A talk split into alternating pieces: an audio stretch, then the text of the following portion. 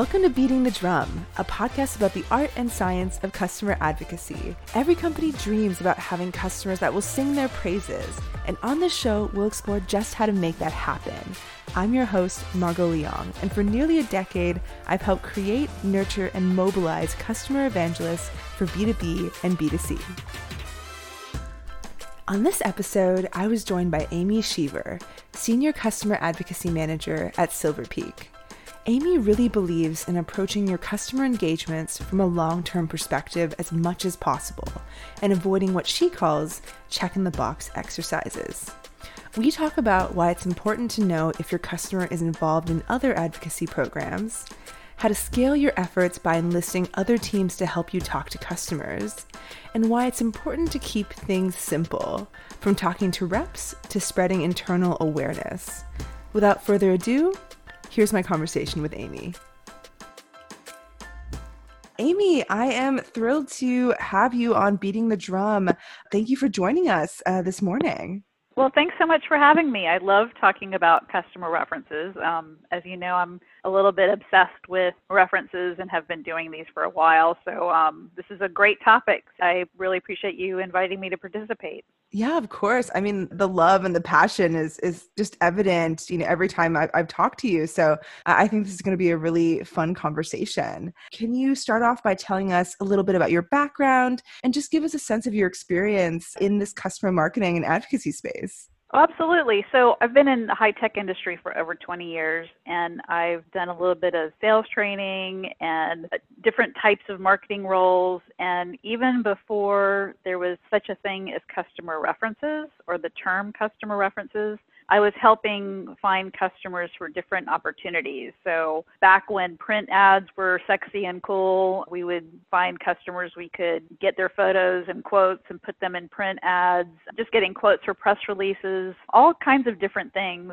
And what I've learned over time is that it's great to find customers for these different opportunities. Obviously, having a customer share that proof point is so powerful. But what I've learned is that you can't approach this as a check in the box exercise. And, you know, 20 years ago, I think a lot of us were doing those things. It's like, oh, we have this great printout opportunity, or we have this press release and we need quotes for or you know we have a uh, presentation where we need a customer speaker. And over time i've figured out that you really have to look at this strategically. And what that means is as you have a great customer champion understanding what types of opportunities would that customer benefit from would be most interested in and would also be a great benefit for the company as an example, we've got customers who have done case studies with us, and we've t- turned those case studies into other types of opportunities, whether it's showcasing them for an industry award or for a video or inviting them to speak at an event.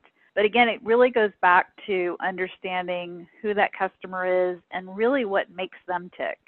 The other piece to that, besides being strategic, is it can be really difficult to secure a great reference.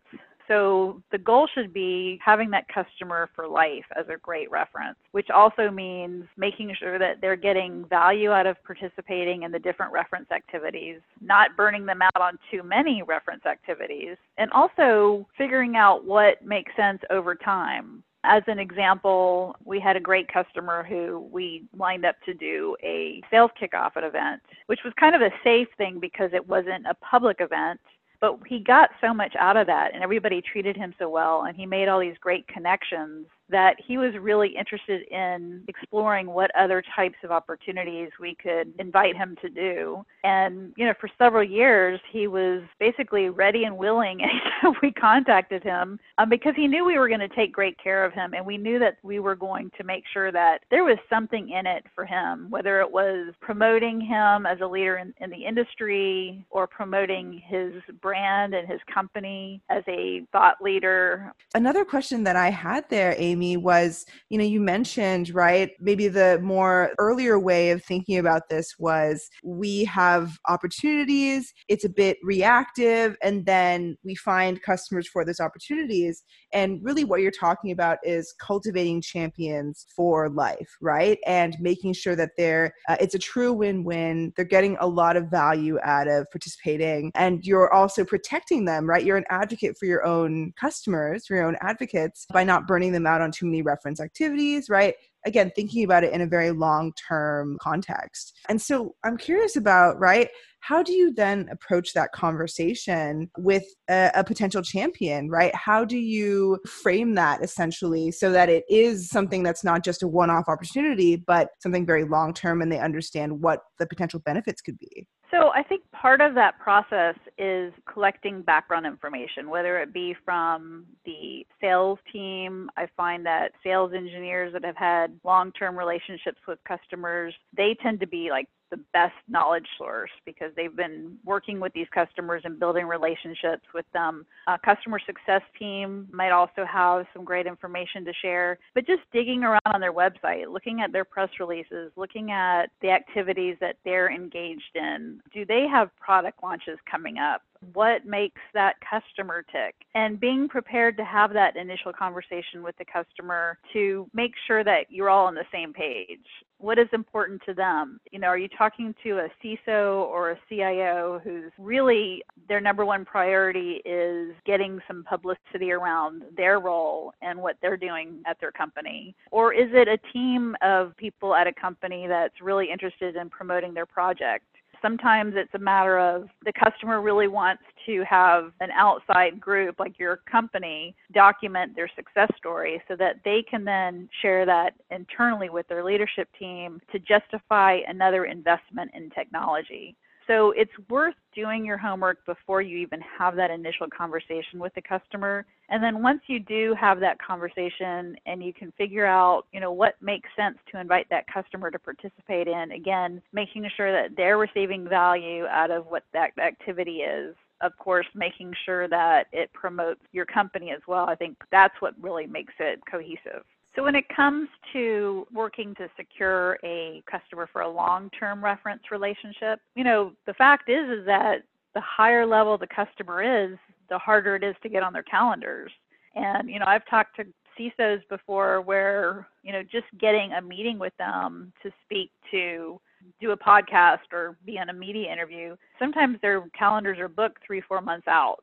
So having that perception on what's going to happen, what are the important things you want to make sure that customer has on his radar or her radar, and you know making sure that they're excited about these opportunities because if they're like yeah that's not really my cup of tea then it's important to make sure that's on your radar and to locate other types of things that they are going to get excited about and that they are going to get value out of participating as an example, I worked with a customer who was in the financial industry and their company had a $800 million security breach.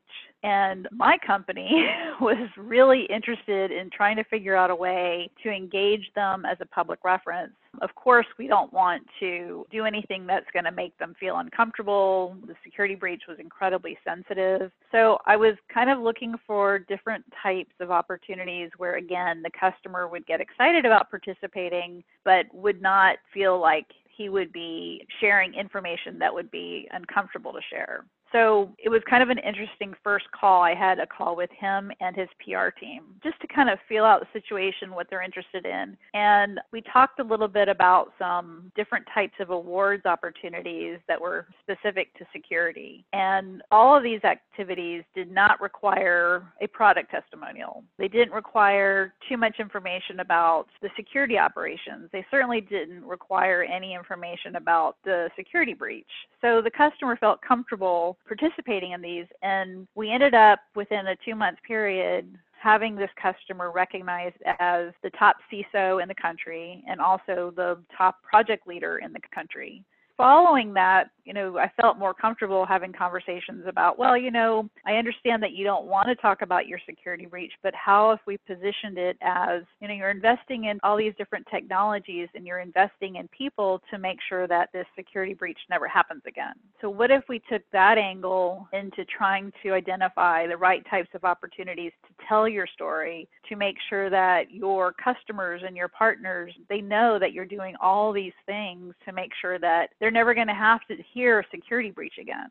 And what was really interesting was within six months, this same customer who was very nervous about doing anything that mentioned security breach was on stage at our users conference as their keynote talking about the security breach and again talking about all of the different things that they're now doing to prevent that from ever happening again.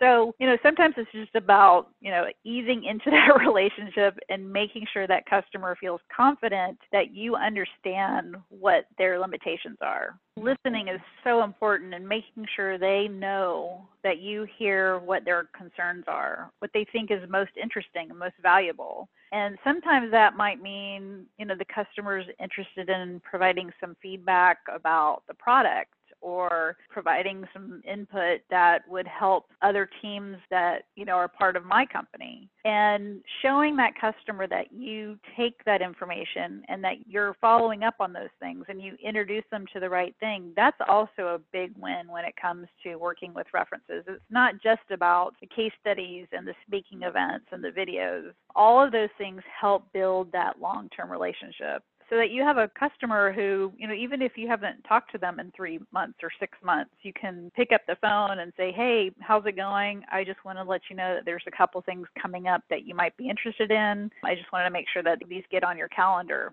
So, you know, having those conversations and making sure that these customers know that you're thinking about them and that you're doing what you can to make it a beneficial experience for them is super important. Yep, absolutely. At the core of it, right? It's not just the idea of advocacy as asking our customers to do things for us, it's also that we are advocating for our customers. Uh, a question I had there too, as, as a follow up, is around the idea of you know making a reference program formal versus informal yeah, and um, that's a great question. and I'll tell you, just I've learned from experience that, you know, before you invite a customer to participate on a customer advisory board or before you invite that customer to participate in a executive sponsor program, you know, it's a great idea to figure out what other CABs is that customer participating in. I think there's a statistic I had read where for every CISO they may have been invited that year to 11 different cab groups. What? So, Oh my gosh. So, yeah, well, I mean, like security is hot, and you know everybody wants a piece of these CISOs to participate and you know name recognition and to provide input. So those are some things to seriously take into consideration. I'm not really a big fan of a formal executive sponsor program, for example. I would much rather not have that customer know that we're enrolling you in another program. Instead, we have an executive who, you know, would like to just build a relationship with you, have a conversation every 2 or 3 months. And internally we know we have a program. And internally we have a process where we prime that executive to speak to that customer every 2 or 3 months and we suggest talking points and we suggest topics that that customer might be interested in. But that customer never has to know that they're part of a program. But in the end, they'll benefit from having that connection with the leadership team. And if they do have an issue, and for example, they can't reach out to an account manager, they have that relationship with that leadership team member to help them. And it works both ways because rather than the reference team being that contact saying, hey, we've got this Network World article and we'd really like you to be interviewed that leadership team member who's been building this relationship with that customer can be the one that takes that information and shares it with the customer because that holds so much more weight. So that's just one perspective on internal programs versus formal programs. The other piece to it too is customer rewards programs. I mean, there's a million different types out there. There are some programs that offer rewards, which is great, but they do require a lot of resources to keep track of all the points and issue gifts and all of those things. And when it comes down to it, customers may not really remember these points and these gifts. In the end, what a customer is going to remember is what value did they get from being a reference for your program? Did they have networking opportunities? Did they have the leadership connections? Did they have opportunities to provide input to the product roadmap? So those are some things to consider, but I can say from having hands-on experience with some of these customer programs that I would steer clear and run as fast as you can if somebody says, "Hey, let's do a points program," because again, it's going to suck up a lot of resources and time to try to manage that. And in the end, there may not be the results that you're looking for. Yeah, I think it's uh, really depends on how you approach it. You know, it's really interesting to think about how the idea around customer relationships have evolved over time with advocacy. And, you know, essentially we have all of these great tools that can help us. But at the end of the day, right, the thing that matters the most is how are you taking care of the customer? What is in it for the customer? You're always thinking about what is the value that you can provide. And I think that's just the core of any really human relationship relationship, right? It's a mutual exchange of ideas, a mutual exchange of value. And so I think we have to be careful about not getting caught up in one tool or piece of software is like is the answer, right? And I think that, you know, I've actually had the opportunity to launch Influitive, for example, at a few different companies. And when people ask me, should I do something like, like this? I basically tell them uh, something very similar to, to what you said, which is it's a lot of resources that are involved right. with doing something like this. And it could be a full time job just to run a points program. So you have to know what success looks like. And it's really interesting because there's, you know, the gamified aspect of it. And some people really respond well to that. But I think that knowing that there are people that are not going to be as open to doing something like this, but also providing opportunities to connect with them because they're just as important as people who do like the gamification, right? I think it's it's a really good point just to be aware that there are all these different ways to connect with your champions and advocates. It's not one size fits all for any program. But to your point, right, there are core tenets that the customer will remember around the value that they're getting, which is separate oftentimes from the specific rewards and, and points and whatnot, right? Oh, absolutely. And, you know, I, I have seen programs that work with much larger companies where they have teams of people, you know, some people are dedicated to sales references and some people are dedicated to marketing references. I know for a fact that there are companies now that have full time people that are their number one goal is to secure customers for online reviews, which this wasn't something we did 10 years ago. I mean, that's all brand new. And so for every one of us who's involved in references now, we're all involved at some point in online reviews. And so that takes a chunk of your time as well. There was something about online reviews that I jotted a note down. I'm trying to find it real quick. Oh, here we go. 84% of customers look at online reviews before even talking to a sales rep, and that's actually an influitive quote. So I'm sure that they've done their homework to figure out how impactful these online reviews are. And as you know, there's at least five or six online review vendors now that are contacting reference managers every week trying to get their business with that goal in mind to you know have these online reviews published which impact somebody's decision whether or not they're going to invest in your technology or not so the world has definitely changed and there's a lot of different ways that the company and groups outside the company are reaching for your time and your resources to make these reference programs work before you decide on adding another, you know, points program or even an informal executive sponsorship program, I think it's really important to understand what the goals are of the company, what actually has to be achieved on a day-to-day basis and figure out if you can be successful or not. Some people are really good at making 10 things super successful and some can only handle 5. so I think it's, you know, again critical to figure out what is it that's most important and that's going to make the most impact. Yeah, I think that's a great point. You know, usually, um, unless you're at a really massive company, customer advocacy, you know, it's a pretty lean, lean team.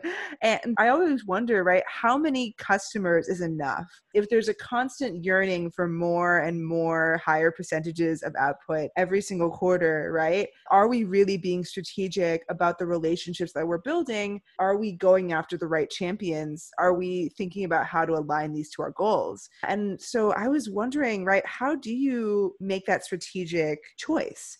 Yeah, one of the important things is just, you know, I've been fortunate enough to stay in some roles for a fairly long time. I was with one um, security role for eight years, which was great because it you know it takes time to develop relationships, especially with security customers, and get you to trust get them to trust you. And it could take twice as long to get a case study or a podcast or a video approved through a security customer because they typically have to go through their legal departments and their marketing departments and so forth. But having started with some smaller organizations and helping them launch their programs, the first thing I do right off the box is, you know, a week of just interviewing internal stakeholders.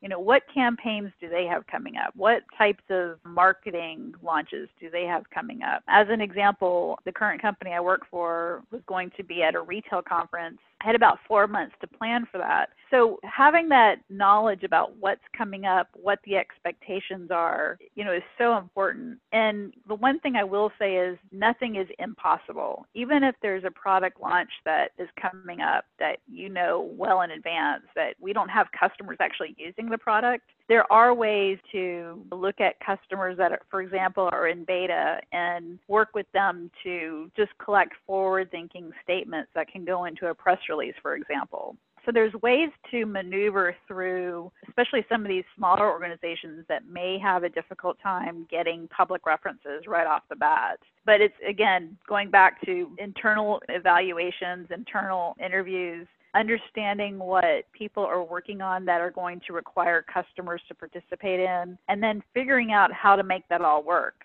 Not everyone has the luxury of lots and lots of thousands of customers to work with. So it's important to try to figure out where you can place your customers into these right opportunities, but at the same time, you know, looking at it strategically, looking at it as making sure that this customer is going to be a long term relationship and again making sure that there is something valuable for that customer to get from that experience. I can imagine that longevity at a company you know as you said at one company you were there for eight years you start to like know right every single quarter or when all the events are coming up. So i'm sure every year you have developed that sort of long-term experience to be able to start preparing earlier and earlier and then also leverage some of those long-term relationships. Oh yeah but, you, you hit yeah. you hit the nail on the head. I mean for a lot of companies they know when gartner mq season's coming up. A lot of high tech companies are now part of the mq process so I always suggest don't wait a month before that's going to happen. Look for possible customer candidates all year long.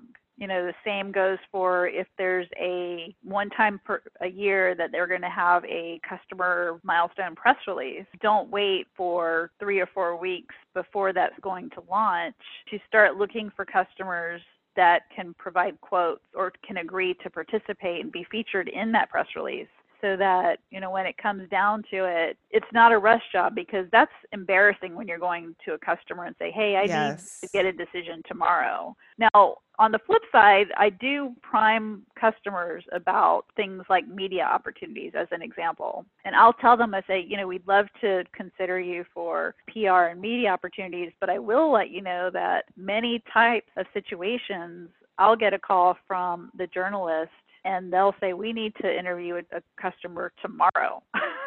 So i let these customers know that this could happen and is this something that if it comes up can we contact you?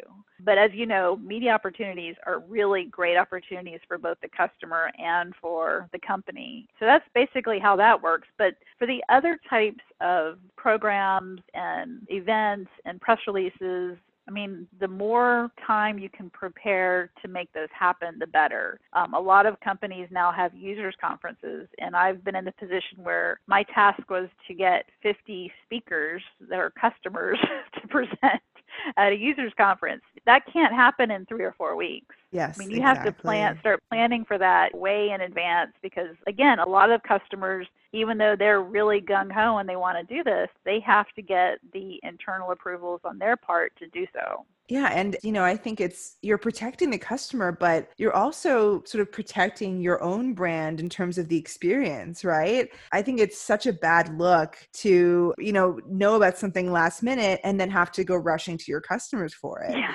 Uh, right. So I, I think it's, also, I mean, we've all had to do that, but yeah. it's definitely, you know, it's not a situation you typically want to be in.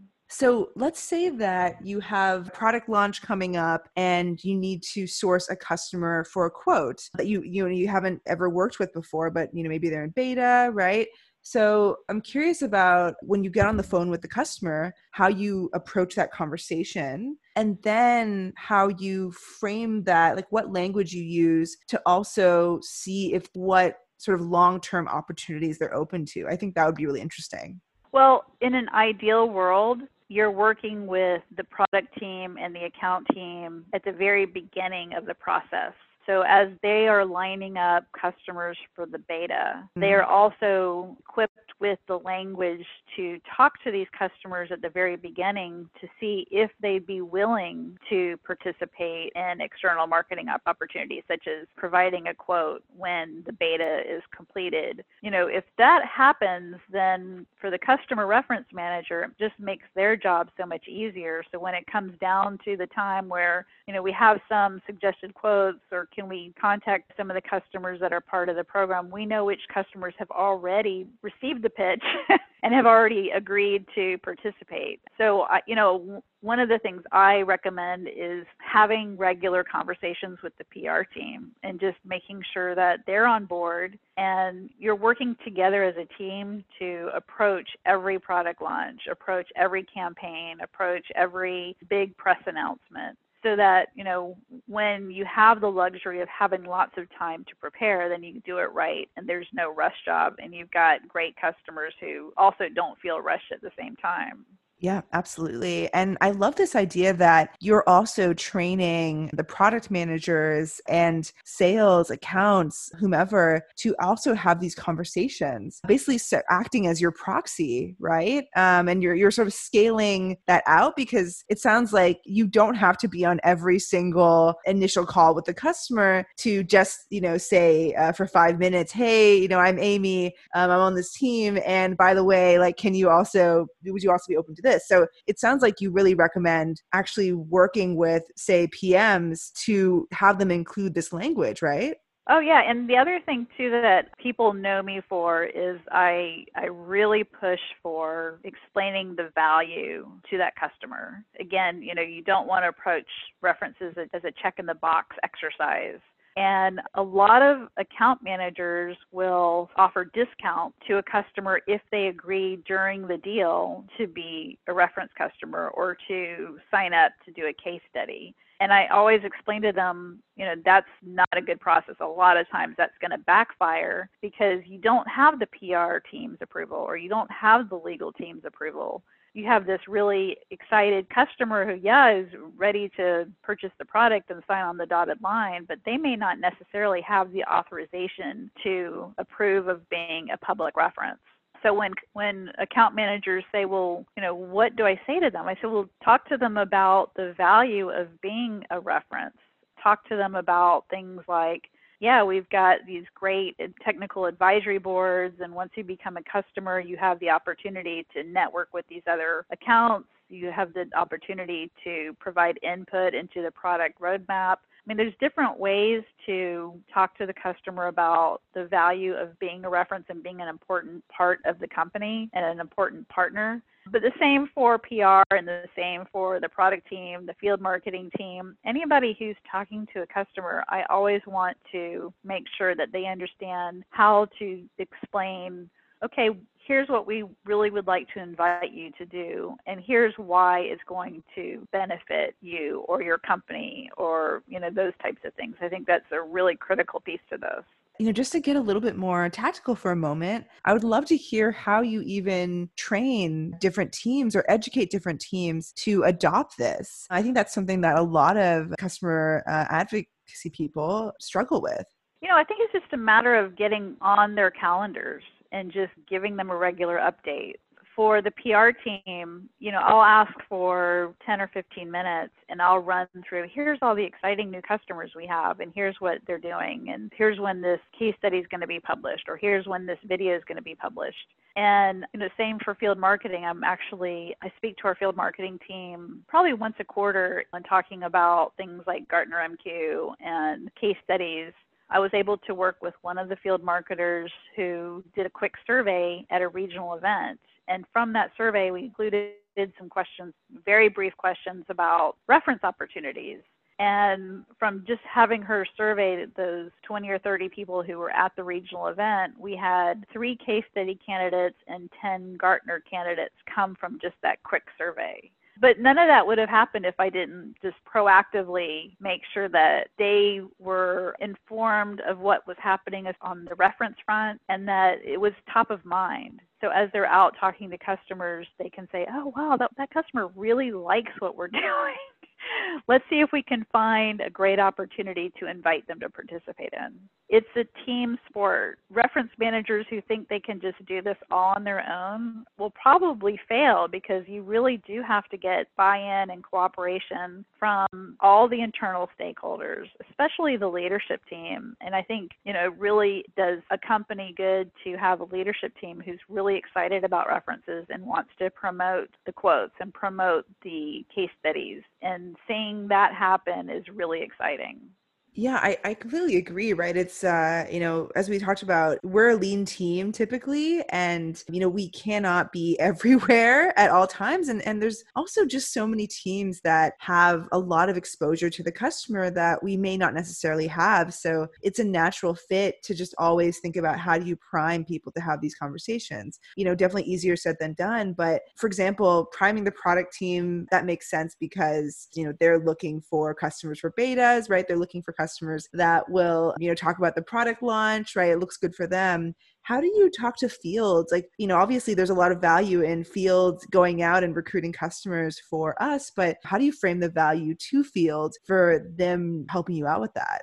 Well, I mean, you can't have a successful reference program without having a strong partnership with the sales team. And, you know, I just did a call last week just to give everybody an update. And I talked about our Gartner MQ program. I talked about the recent case studies, the case study process. And one of the things that I think is super important is to keep it simple and so that they understand that you're not going to require a lot of their time. You're not going to require a lot of the customer's time but what they get in the end is these great proof points to help them in the field. So, as one example, is I've got a slide deck arranged by industry. And so, if an account manager is going to talk to a healthcare customer, for example, they can pull the healthcare slides or pull the ones that are most relevant. They can easily pull the approved customer quotes from healthcare customers plug those into their own presentations, send them links to care customers on video or healthcare customer case studies. But if you can make it easy and they understand that what they're getting from this is going to help them close that deal, that's where it all matters. Now, some companies they say, well, we want to see how the actual metrics behind references, and that's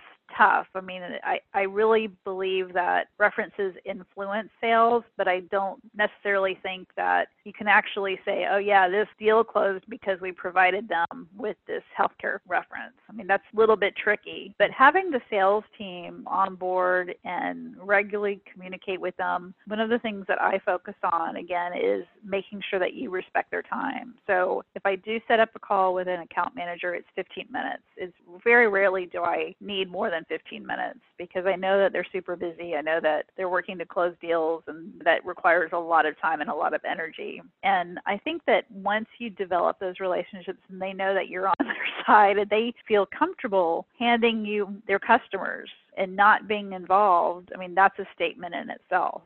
Yeah, absolutely. And you know, there's so much that you need to do on the back end, right? To, to, even get that machine, that sort of factory rolling around all these different teams getting their buy-in, right? Constantly meeting with them. And then, you know, you start getting uh, more and more customers sort of coming in organically, right? Right. Um, well, to, to do and that. you do you do have to proactively promote what's happening. I send out an email to the entire company every Friday with a different quote, and that quote goes back to a link, which is a case study, a video, a podcast, an article, um, a blog post but I see people taking these quotes and they're putting them all over social, which is amazing. And so I know people are reading them. I know people are getting excited about them. And I also know that when I look at the metrics behind what people are seeing and what people are viewing on social, it's not necessarily the 45 minute podcast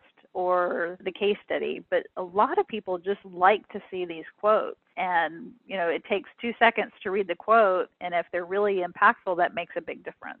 Yeah, and it's really good, I think, for internal morale, to be honest, right? The more that people in different departments can get a bit more connected to customers, I think that just is exciting. You know, I noticed there's definitely a theme here around simplicity. So, sort of keeping it simple. It sounds like this email that you send out, is it just one, basically one story that you're highlighting, one quote? Or is it's it, it's, one yeah, quote. one quote. Okay, gotcha. and it's, uh, I think my, my character limit is 50. oh my gosh. but you'd be surprised. I've worked with our creative team to develop these nice, colorful banners with the quotes that we use on social. But for a lot of times, you know, we've got account managers who will just take that quote off of the email and just plug it into social the way it is. It's exciting to see those things happen because I know that people are enthusiastic about the quotes and what we're producing for them to share outside of the company. Yeah, I think there's a lot of power in actually distilling down to one thing because I'm sure there's much more than one story that, you know, that you're producing at any one time and that's final to share, but it sounds like you're very intentional about just choosing one quote. Um, well, which is a lot of times too, captures it's, their attention based on whatever's new. Mm. So if we just did a new case study, then that quote comes from that new case study with the link. If it's a brand new podcast, then that's the way to get people to click on the link and see something that's brand new. Um, now, having said that, I don't necessarily have something new every single week. so, but you know, we do have a lot of great content that's current and that can be refreshed over time, especially with the larger recognizable name customers. I find that one quote doesn't necessarily cut it. I mean, people are so excited about that customer that you have to go back four or six weeks later, do another quote, you know, feature the case study. I know that you've worked within the security space for about you know eight years, uh, and I think it'd be really interesting to learn more about the nuances of different personas uh, and what it's like to work with them. As you mentioned, right, security can be pretty tricky and, and probably a bit challenging for obvious reasons. First off, talk to me about what you've noticed about working with security persona over the years, and and Well- what are some of the titles that you've worked with? So, yeah, I think security is definitely its own animal. If anybody's going to be successful working with customers on references in the security space, they have to be incredibly patient.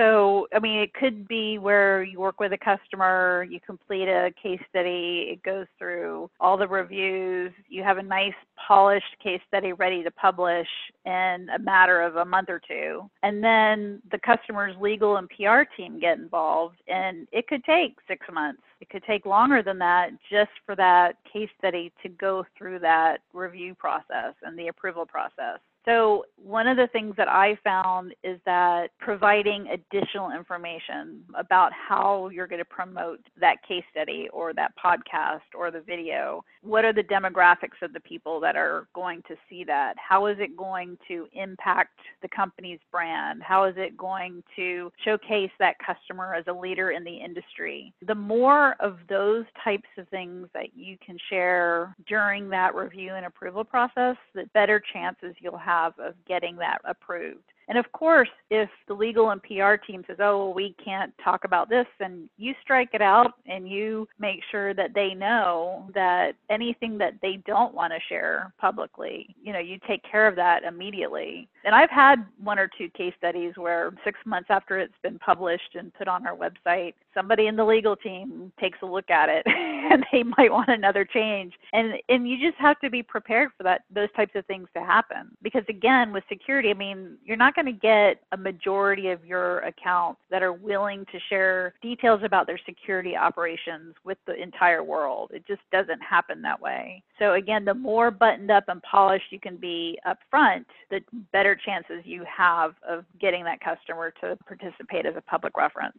I love that idea where you're talking about providing the additional information about how you're going to promote that story. So, demographics, impact, how it's going to showcase the customer within the industry. What are some examples of basically what you pull internally to showcase that as evidence? So, is it like views on the website, views on um, the blog? Like, how do you, yeah, how do you think about that?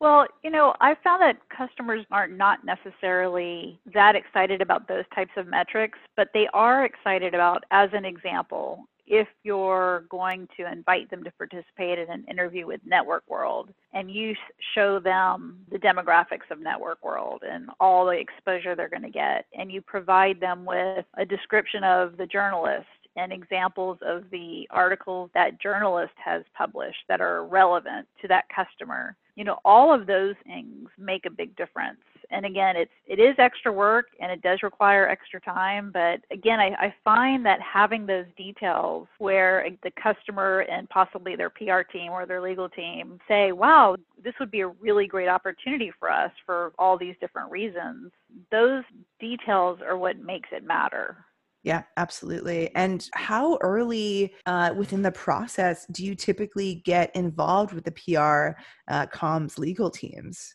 Well, that's an ongoing process sometimes it's at the very beginning, and I never start, for example, with a case study or video without the authorization language. With videos, it's the authorization language plus the video depiction release. And even if a customer says, Yeah, I really want to do this, this sounds so amazing, I can't wait, you know, it's really important to make sure that the right people on their team review that and approve it. And I think everybody who's been in references has probably been down the path where you get the case study approved or the video approved, and then somebody on the legal team never saw the authorization form or they weren't involved. And so it just stops or you have to convert it to doing something anonymously, which is never fun. So the more you can do that upfront, making sure that the right people review it and approve it makes the process much more effective.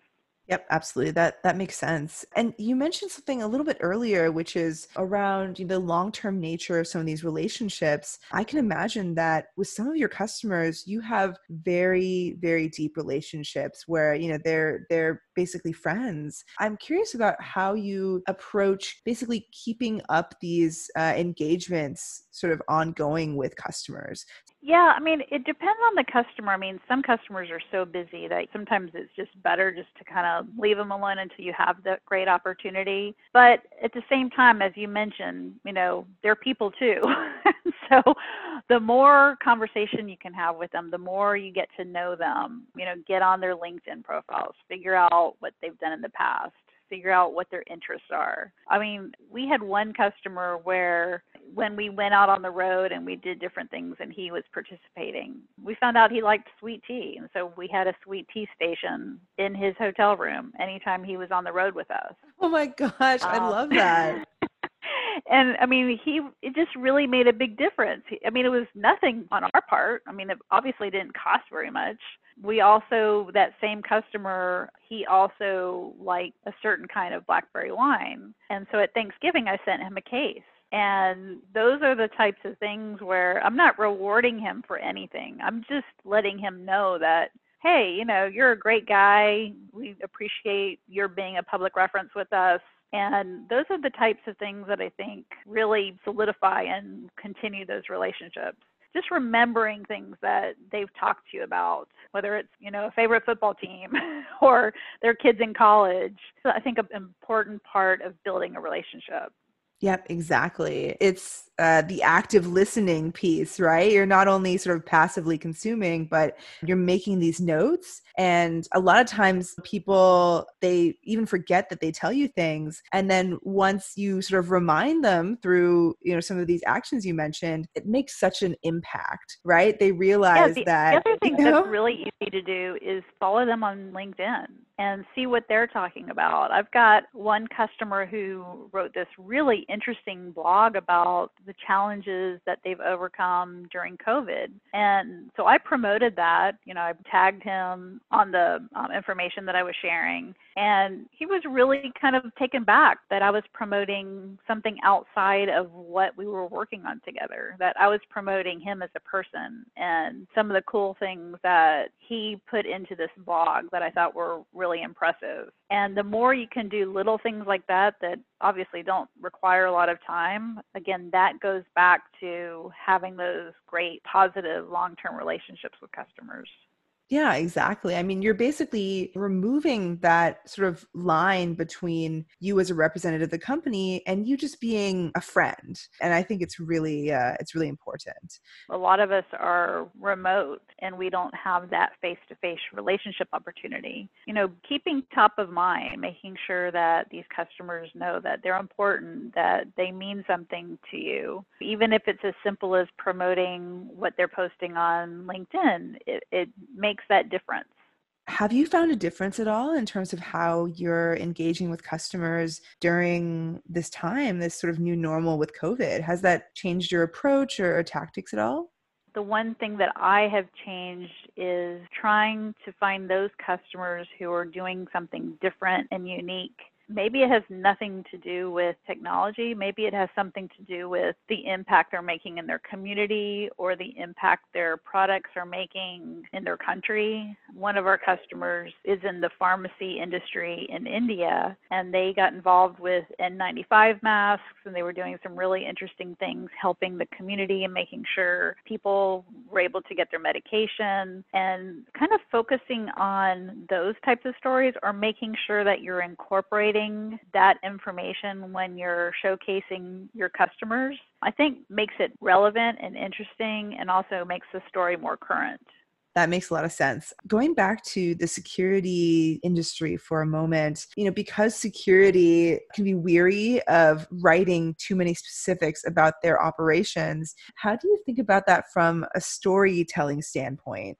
I think it's a matter of trying to identify, again, what's unique about their story and what business challenges they're trying to overcome. There are ways to document a story without giving out too much information about the security operations as an example, talking about security analysts. This is a hot topic with CISOs, you know, how many times they have to hire people throughout the year and the, the amazing turnover that's involved in the internal team. And focusing sometimes on that aspect of their success story, on maybe how our technology is easy to use, so it's easy to train these new analysts that come through their system every 12 months but again, it doesn't reveal a lot about the actual security operations, but it is interesting and it's also an important story to tell. So there's different ways you can look at security without revealing too much specific information that would be sensitive to that customer. And you know, taking the time to look at what other security companies are doing, whether it's your competitors, whether it's other partners, staying on top of what the themes and the challenges are. Like I mentioned, the turnover with security analysts, it's been an ongoing issue for years and years and years. There's so many different players now in the security industry, and trying to find out what those current, new, interesting, hot topics are in the security space and building those into your own program and asking your customers what their perspective is on the new hot topics and the new hot trends. Because um, all of those things help promote and make that success story even more interesting. Yeah, that's really important, right? It's you're not only helping to make that story more interesting by virtue of the fact that you are staying on top of this, you're continually showcasing to this customer, you know, your stuff, right? Like you are aware of what's going on. You are not as sort of an outside entity. It makes that conversation a lot easier. They become more comfortable you know all of that i think is really important. But anyway amy we are getting close to time and i um i really appreciated you uh, jumping on this uh, conversation. I have learned so much as a result. Um, so thank you so much for joining Oh, well, thank you so much. This was a great conversation, and hopefully, it'll resonate with some of the folks that are listening. You know, it's a really fun, challenging space to be helping with references. And I mean, I think most people understand how important references are and the impact a positive reference can make. It's really fun and it's always changing. You know, there's never a dull moment when it comes to customer references. So, thanks so much for the opportunity. Thanks for tuning into this episode of Beating the Drum. For more interviews with advocacy leaders and tips on creating customers that will sing your praises, head on over to our website, beatingthedrum.com. If you enjoyed today's show, please subscribe on Apple Podcasts, Spotify, or wherever you get your podcasts, and don't forget to rate and review us. If you know someone that would be a great fit for the show, I would love to hear about it. You can reach out at beatingthedrum.com. Take care, everybody.